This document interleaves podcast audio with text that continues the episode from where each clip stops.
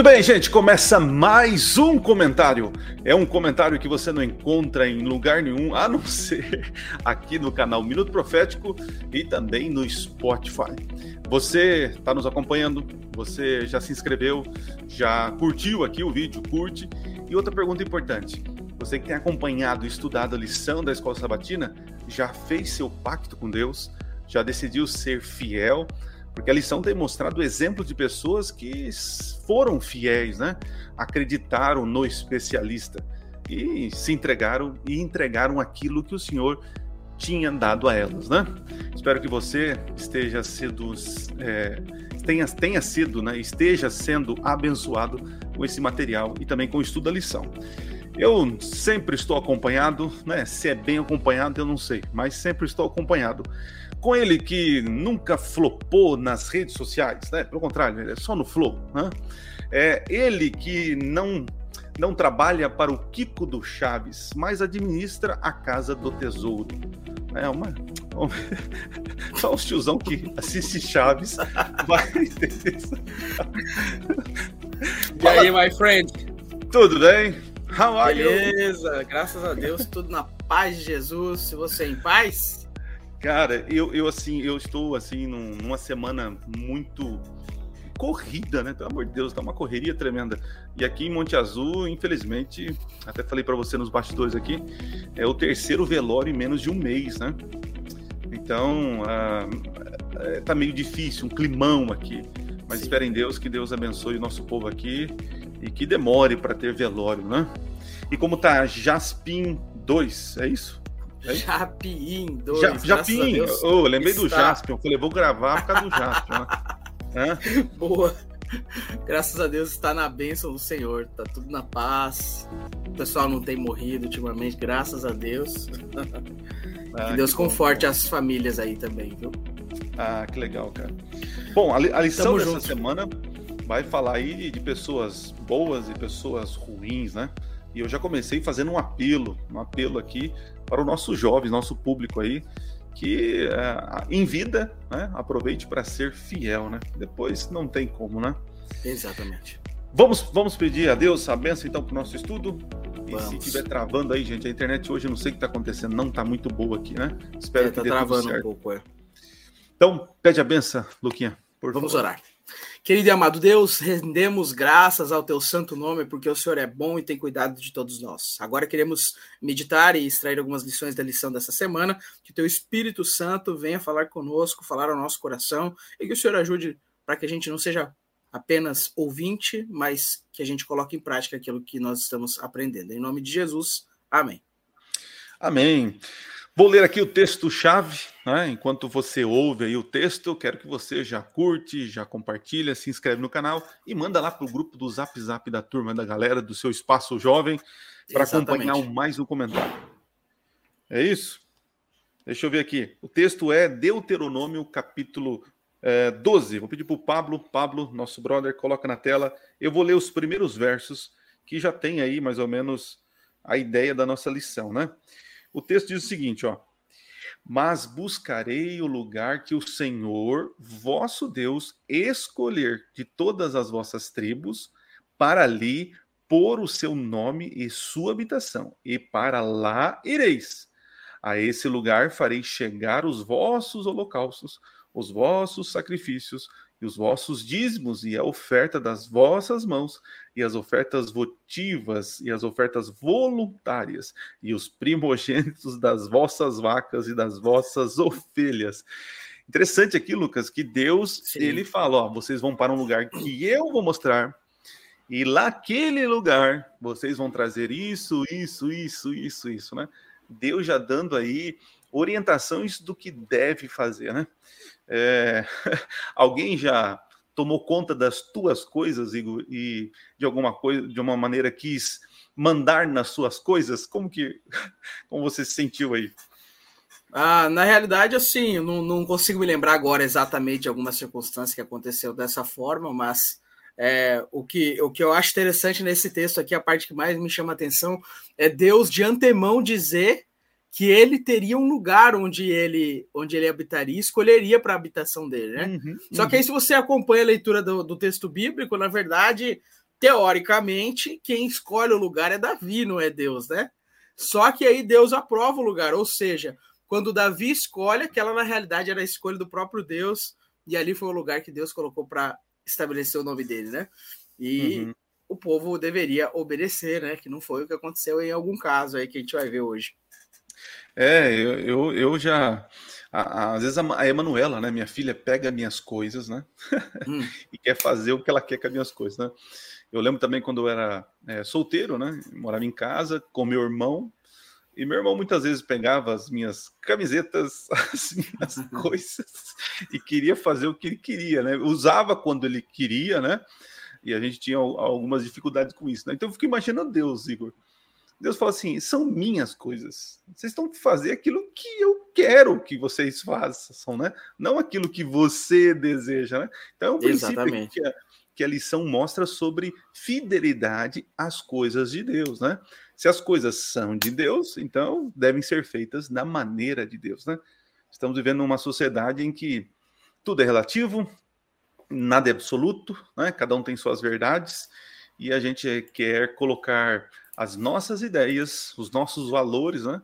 E a nossa organização, ideias sobre aquilo que Deus já estipulou. Né? Muito bem. Vamos então para a nossa tirinha. É, eu falei no começo aí que o nosso jovem Lucas, né, não sabe o que é flopar na internet. Tem muitos vídeos meus e textos meus que floparam, né? Só minha mãe curtiu e compartilhou, tá? Isso é normal. Isso é normal para cada um, né? Normal. Mas aqui, o, o Lucas, o que, que você entendeu aqui da ideia do flopar, né? O que, que, que, que o jovenzinho tá, tá dando lição aqui? É, ali a tira do meio ele fala que para algo flopar basta a gente substituir o que Deus falou que é certo por aquilo que a gente acha que é certo e que para desflopar é preciso reavivamento e reforma. É, dentro, dentro desse contexto aí da, da obediência a Deus e de fazer a vontade de Deus, né? O flopar, o, o desastre, o, o, o fracasso, ele é certo quando a gente deixa de seguir a vontade de Deus e passa a fazer aquilo que a gente acha que é o certo. É, Deus estabeleceu planos e estratégias e meios de se viver bem claros em sua palavra. Só que o que acontece? Às vezes a gente gosta de viver do jeito que a gente quer. E aí o resultado é muitas vezes o fracasso, e principalmente se forem princípios, é seguro o fracasso. E aí a gente, quando fracassa, fica chateado e briga com Deus e fala: por, que, eu estou passando por essa prova? Ué, tá passando porque não obedeceu, né? E aí, para vencer esse fracasso na caminhada espiritual, a forma de se vencer, e a lição dessa semana vai mostrar isso claramente, é aquilo que está na terceira tirinha, que é o que é chamado de reavivamento e reforma, né? Reavivamento é uma renovação espiritual e reforma tem a ver com mudança de comportamento, mudança de atitude, mudança de conduta. Então, as duas coisas sempre vão andar unidas. Nunca existe apenas reavivamento, ah, aquela emoção, estou adorando a Deus, sem mudança de vida, isso é o falso reavivamento. E também, é, esse falso reavivamento é o, o reavivamento que vem pela graça barata, e também nunca existe somente reforma. A uhum. pessoa fala assim: não, tem que mudar, tem que parar com isso, tem que fazer tal coisa, tem que fazer não sei o quê. Isso aí leva para um segundo lugar, que é o legalismo. Reforma sem reavivamento leva ao legalismo. Reavivamento sem reforma leva à graça barata. Então a gente tem que tomar cuidado, porque as duas coisas devem sempre andar unidas. É. Não é isso? Eu, eu, aprendi que para ter as bênçãos de Deus, nós temos que fazer da maneira de Deus, né? Exatamente. Isso, nos, isso, é a segurança, né? Para você que está nos ouvindo, nos assistindo, é, tá aí a dica para você não flopar na sua vida espiritual, né? É, é, a gente flopa porque nós estamos seguindo a nossa maneira de ver, as nossas convicções, então nós temos que seguir a regra do jogo. Né? A regra do jogo tem que seguir um manual, né? E quem fez o manual é o nosso Deus, né? Bom, eu vou, vou contextualizar um pouco aqui, é, mais ou menos a história, né? Uh, temos ali o grande Salomão, o sábio Salomão, que nas suas andanças acabou né, pegando muita menininha e fez muita coisa. Não se controlou, né?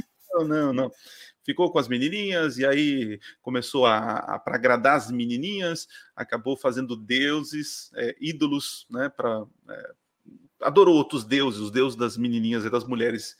Enfim, aí chegou o um momento que Deus falou que ia rachar o, o, as doze tribos, né? A casa de Davi, né? Então ficou Roboão com Judá, com duas, né? E Jeroboão ficou com dez, a parte do norte. Né? Então a história se divide ali, né? Uh, e acontece que Roboão se saiu bem porque ficou com a casa do tesouro, né? O templo ali, onde era oferecido o sacrifício, recebidas as ofertas, como Deus havia orientado, né? E o Jeroboão, ele é, com medo de perder a galera dele, que ele estava ali controlando. Aí falou assim: não, vocês não precisam ir para Jerusalém, né? E ele começa a levantar lugares de adoração. Olha que interessante. É um estrategista, viu? Só que ele flopou, né? Flopou. ele flopou na ideia dele. Porque ele tava, ele começou. É, ele transferiu a casa do tesouro, né, onde era realmente a casa do tesouro, para onde ele achava que era o lugar, né? Então ele fez aí os lugares, as pessoas iam adorar e acabou corrompendo todo todas essas 12, essas 10 tribos que depois é massacrada, né, pelo, pelo, pelo é, pelos assírios, se não estou enganado, né? Enfim, é, quais erros assim, Lucas, né? Eu já dei uma um opassant aqui, mas que erros você vê na condução de Jeroboão, né? e que talvez eu e você e quem está nos assistindo também possa cometer os mesmos erros, né? Porque esperto é aquele que aprende com os próprios erros, né? Sábio é aquele que aprende com os erros dos outros, né? Nos ajude a ser sábios, Lucas. É, exatamente. Na realidade, assim, o que acontece primeiro, em primeiro lugar na vida de Jeroboão, é ele duvidar da promessa que Deus havia feito para ele, porque enquanto ele ainda não era rei, as tribos não haviam sido dadas para ele, ele já foi avisado pelo profeta de Deus que Deus dividiria o uhum. reino e que a maior parte das tribos ficariam com ele, e que Deus estava dando aquele reino para ele, que se ele fosse fiel, aquilo ali permaneceria para sempre com ele. Só que a partir do momento em que ele recebe o reino, ele se rebela contra Deus ainda que sob uma desculpa de que na realidade ele estava instaurando mais um lugar para adorar a Deus, uhum. mais um lugar para fazer as coisas e tal, né? E, e, ele quis fazer as coisas na realidade do modo dele. E Deus, que é o que conhece os intentos do coração, sabia a realidade. E, e o, que, o que é que isso traz de prático para a nossa vida? Deus não quer que você elabore ideias novas fora do plano dele. Claro, você vai elaborar ideias dentro do plano dele, é ótimo, mas contrariamente ao plano dele, sempre vai dar errado. E Deus não se agrada disso. É a famosa, até que a lição cita aqui, a famosa oferta do Caim, é a famosa, a famosa dedicação e, e, e empenho em algo que está errado, né? E aí foi isso que aconteceu. Ele estabelece um falso sistema de adoração por duvidar da proteção de Deus. O que, que ele raciocinou? Ah, se as pessoas forem lá para Jerusalém todo ano, três vezes por ano, adorar, elas vão se encantar com Jerusalém, vão gostar do rei Roboão, vão me largar e eu vou deixar de ser rei. Então, o medo dele, na verdade, era deixar de ser rei, o que de fato acontece. Por quê? Porque ele se rebela contra Deus e Deus, de fato, não cumpre a promessa de estabelecer o reino dele para sua posteridade, etc. Aliás, o reino, o reino de, de Israel, né, o reino do norte, foi aliás, Reino do Sul foi extremamente é, açoitado por guerras, por lutas, por assassinatos de pessoas que roubavam poder, mas o primeiro grande erro deles foi não escolherem fazer a vontade de Deus. Adriano, isso é uma, um problema muito sério, né? Quando a gente escolhe fazer a nossa própria vontade, não a vontade de Deus. É interessante que ele, ele, ele, ele desconstruiu Marcos, né? Um, um desses marcos é que Deus havia centralizado, né? todos os recursos e toda a adoração em um lugar, né? Havia um propósito. E quando claro. ele se mete ao inteligente de querer dar um jeitinho, né? Ele, ele realmente ele, ele foge do planejamento de Deus. É, trazendo para os nossos dias, né? Nós entendemos, nós adventistas entendemos que a casa do tesouro é, nada mais é que a, a igreja, ou até mais, vou um pouquinho mais além, né? É a associação onde ali se, se é, ajunta ou se concentra todo o tesouro, aí estou falando de questões financeiras, para que então, de forma organizada, possa sustentar esse sistema, né? Porque quando você não tem uh, recursos e não tem, de alguma forma, uma organização para poder cuidar daqueles que estão ali uh, gerindo, né? Até eu brinquei aqui com, com o Lucas que ele é, ele não é parente do Kiko, mas ele administra a casa do tesouro, né? Nós, pastores, somos pagos, graças a você, a sua fidelidade, né? Que tem devolvido os dízimos, tem dado a sua oferta. Esse dinheiro é então direcionado para aqueles que mantêm. Por exemplo, isso aqui que nós estamos fazendo aqui nesse exato momento, né? Eu tenho condições de, de num momento de manhã, junto com o Lucas, é, poder gravar isso daqui, porque eu, eu, eu estou sendo pago para fazer o meu trabalho ministerial junto com o Lucas. E apesar que a igreja não pede para a gente fazer esse tipo de coisa, né? Isso aqui é um plus a mais que fazemos porque gostamos, né? Gostamos.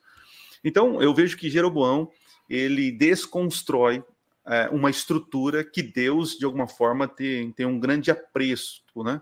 E fez com que desestruturasse toda a adoração, né? É, e é, o paganismo tomou conta, tomou conta, conta do Reino do Norte devido a essa falta de pessoas comprometidas em gerir, né, Lucas? E até uma, é... uma coisa interessante que eu acho, Adriano, que vale a pena a gente citar aqui, é como que a dissidência, ela sempre vem acompanhado de um controle dos recursos também, né? Verdade. É, então, o Jeroboão, isso, ele está se afastando de Deus e aí o que, que ele faz? Ele pega e fala assim: a partir de agora ninguém mais vai levar oferta e dízimo lá para Deus, a gente vai ter o nosso aqui. E é justamente assim que os movimentos dissidentes trabalham também. Ah, a igreja está errada, estão usando os recursos de maneira errada, vamos parar de dar os recursos na igreja, vamos reunir a gente aqui, a gente mesmo administra os recursos e faz o que a gente quiser com eles. Mas não é isso que a Bíblia manda. A Bíblia diz que você tem que levar seus dízimos e suas ofertas à casa do tesouro. Ela não diz que é para você administrar. Ou você acha que na época que Deus fala para eles lá em Malaquias, que era para eles levarem os dízimos e as ofertas à casa do tesouro, que estava tudo certo e não tinha nada errado lá? Aliás, era uma época de grande apostasia em Israel, Sim. naquela época de Malaquias. Mas Deus falou: não, vocês não têm que administrar os recursos de vocês, levem a casa do tesouro. Por quê? Porque no final das contas, queridos amigos, não são os homens que administram. Há um Deus que está acima dos seres humanos que conduz a sua causa, a sua igreja, a sua obra, especialmente no que a gente fala aqui da nossa igreja Adventista do Sétimo Dia. Tem muita auditoria, tem muito controle, as pessoas são muito bem organizadas em tudo, então você pode ficar tranquilo que o seu recurso vai ser usado para pregação do evangelho. E tem um texto que Ellen White fala assim que a única razão pela qual uma pessoa deixa de devolver os dízimos é a avareza. Avareza. E aí, uhum. obviamente, isso é um sintoma de uma espiritualidade que está errada, que está longe de Deus e vai te levar ao caminho da apostasia, como aconteceu com Jeroboão. Jeroboão parou de levar os dízimos e as ofertas, incentivou o povo a parar, o resultado foi apostasia, idolatria, o bezerro de ouro e etc. Né? É, é, esses dias eu estava é, num aniversário, né? E tinha um rapaz que. Rapaz, tem alguém me ligando aqui, deixa eu parar aqui. Opa. É, tinha alguém. É... Ixi, até me desconcentrou aqui que eu ia falar. Voltando, tinha um, eu estava no aniversário, né? E um rapaz, cara, gente boa demais, ele é um advogado, né? E ele tá. E ele começou a contar casos, né? Que ele está entrando em processo com várias denominações. Aí eu falei, ai meu Deus, será que. E ele falou assim: olha, pastor, é, da igreja adventista eu não tenho ouvido falar se acontece algo assim, é, são coisas pontuais que nem. E eu falei assim com todo orgulho santo, se é possível ter orgulho santo, né? Que a igreja adventista ela é muito transparente, né? É, Exatamente os recursos, né? Não é uma pessoa que administra, né? São várias pessoas que estão ali, são pessoas responsáveis. Eu, como pastor, eu vou ser sincero para você, eu não, eu sei que eu não vou ficar rico. Não, não, não, não. Pretensão eu tenho, eu quero, né? Mas eu sei que com o salário de pastor não, não há possibilidade de eu ser rico. Mas graças a Deus eu tenho o suficiente. Deus tem sido bom para comigo, né? É, e, e, o que eu estou querendo dizer? Que os recursos que são arrecadados, né? Graças a Deus, a Igreja Adventista tem sido transparente, organizada, honesta, Uh, e os investimentos, os retornos que chegam até a igreja, né? Outro dia o irmão estava falando sobre isso, né? Pastor, não vem nada, a gente devolve dízimo. Aí eu fui lá, mostrei para ele, tá vendo esses livros missionários? Olha quanto recurso está aqui, é, os estudos bíblicos, os materiais são produzidos, olha quanta coisa a igreja tem é, investido, né? Os recursos que são dados a ela, né? Bom, é, eu sou suspeito e, em falar disso né? porque sou pastor, mas é adventista, mas é, isso é, é, do fundo do coração. É, eu não vi, eu não vi, não vejo, né? E se um dia ver, eu sei que com certeza tomarei, tomarei algumas atitudes, né? Mas louvado seja Deus pela igreja e organização, né? E, e, a questão de que, de que a, a, a, noção que se deve ter é que os recursos que a gente devolve, como dízimos e ofertas, eles não são usados apenas no campo local, eles são usados a nível Sim. global para cumprir a missão de pregar o evangelho no mundo todo. Então, uhum. graças a Deus, hoje aqui no Brasil, é, em uma, uma parte das associações, o recurso que se tem é suficiente para manter todos aqueles que servem na obra, como pregadores, como pastores, como missionários e como obreiros e etc., e, e ainda dá para enviar recursos, faz parte do processo, né? Enviar recursos para a divisão sul-americana, para a União, para a divisão sul-americana, para a Associação Geral, para sustentar outros lugares do mundo onde não se tem recurso para se pregar o evangelho. Então, aquilo que entra, quando você devolve seu dízimo, você ser fiel ao seu dízimo, você está auxiliando no cumprimento da mensagem profética de anunciar a última mensagem para o mundo, porque Fantástico. através dos dízimos, através das ofertas, você está sustentando também, ajudando na sustentação daqueles que vivem para pregar o evangelho. E aí foi justamente isso que Satanás trabalhou no reinado de Jeroboão, porque afinal de contas o povo não leva mais a oferta, os levitas e os sacerdotes deixam de ser sustentados, uhum. e aí há um problema, né? E aí, quando o rei Ezequias, que é um, o segundo personagem aqui da nossa lição, entra em ação, né, Adriano? Ele já entra num período em que a adoração havia sido destituída, o templo estava fechado, ninguém mais levava oferta nenhuma, e automaticamente o que, que o levita e o sacerdote tiveram que fazer? Lá para o campo, ó, trabalhar no arado, conseguir emprego em alguma outra coisa. E como eram eles que ensinavam as leis, que apresentavam a palavra de Deus, que organizavam a adoração a Israel, a obra de Deus parou por falta de recursos. E aí estava tudo parado, né, Adriano? É, então, é, isso, isso, que é interessante, né? Lá vem o, o contador de história, mas dá tempo para fazer essa reflexão. Certa vez um rapaz para mim falou assim, pastor, é, eu queria ser pastor, viu? Aí falou: Ah, é, porque você tem um desejo, né? Você gosta. Não, vida boa. Nossa, ó, você só fica aí, é, visita, pregação. Sabe de nada, inocente. aí eu falei assim: é, não, isso é o lado romântico, né? Que eu também acreditava nisso, né? Que o pastor só faz isso, né? Mas eu falei assim: a gente já parou para pensar de que é, eu paguei os meus estudos com a ajuda de ninguém, né? Eu fui com a minha esposa, larguei tudo, fui lá, paguei meus estudos. Graças a Deus me formei. Gastei um dinheiro tremendo. É, hoje eu estou longe da família. É, eu não tenho feriado, né? As folgas, eu, eu, eu nem sei o que é folga, porque eu entendo que as pessoas têm prioridades, né? Quando me ligam e que precisam de mim, né? Eu sei dos problemas e, e, absorvo todos os problemas. Eu não sei o que é você chegar num horário, eu fechar a porta do meu trabalho e ir para casa e curtir. A minha vida é 24 horas servindo, às vezes, mais a família dos outros do que a minha família.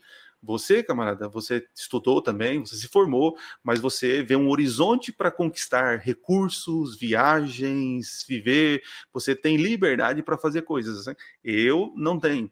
Aí eu conversei, expliquei para ele. Ele falou: Puxa vida, pastor, então é uma vida de reclusão e de renúncia. Sim. E a mesma coisa, o exemplo que você estava dando aqui, Lucas. Os levitas, que precisavam alimentar as famílias, como não tinha recurso, que eles fizeram? Abandonaram tudo. E a casa de Deus ficou largada, né?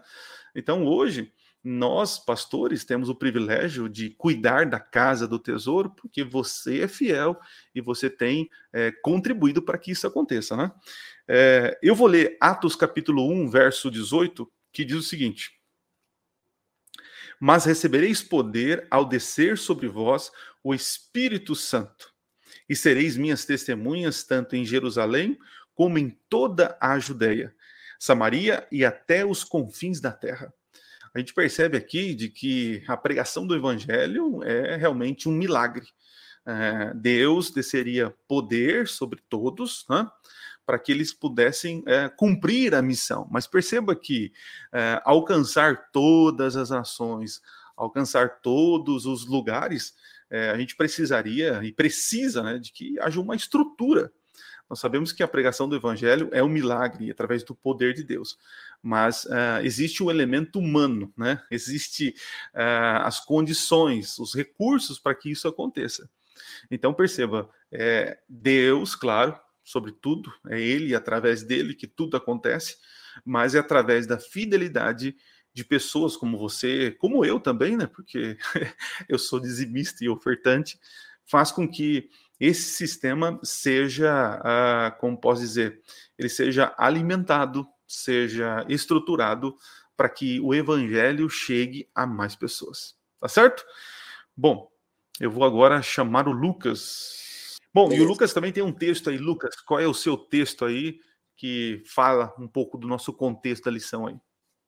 É o texto que eu vou ler para vocês aí, para vocês pensarem acerca dessa nossa missão tão importante. É o texto que é o nosso chamado profético, Apocalipse capítulo 14, versos 6 e 7. Vi outro anjo voando pelo meio do céu, tendo o evangelho eterno para pregar aos que se assentam sobre a terra e a cada nação, tribo, língua e povo, dizendo em grande voz: temei a Deus e dai-lhe glória, porque é chegada a hora do seu juízo e adorai aquele que fez o céu, a terra, o mar e as fontes das águas. Sem esse sistema em que a gente pudesse levar os dízimos e as ofertas ao lugar correto de adoração, eu pergunto para você, como é que nós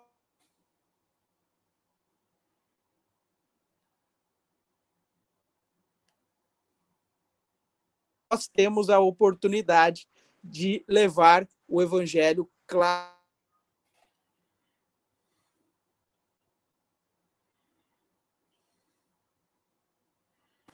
É justamente por conta de nós termos esse sistema muito bem organizado de pregação do evangelho e de divisão de recursos é que nós conseguimos levar a palavra de Deus para os lugares mais necessitados, né? E a gente precisa ser fiel nisso, fiel na devolução dos nossos dízimos, das nossas ofertas, porque fazendo assim, como eu disse há pouco, o Adriano também falou, a gente está ajudando a manter aqueles que vivem exclusivamente para pregarem o evangelho de Deus. Não é isso, grande Adriano?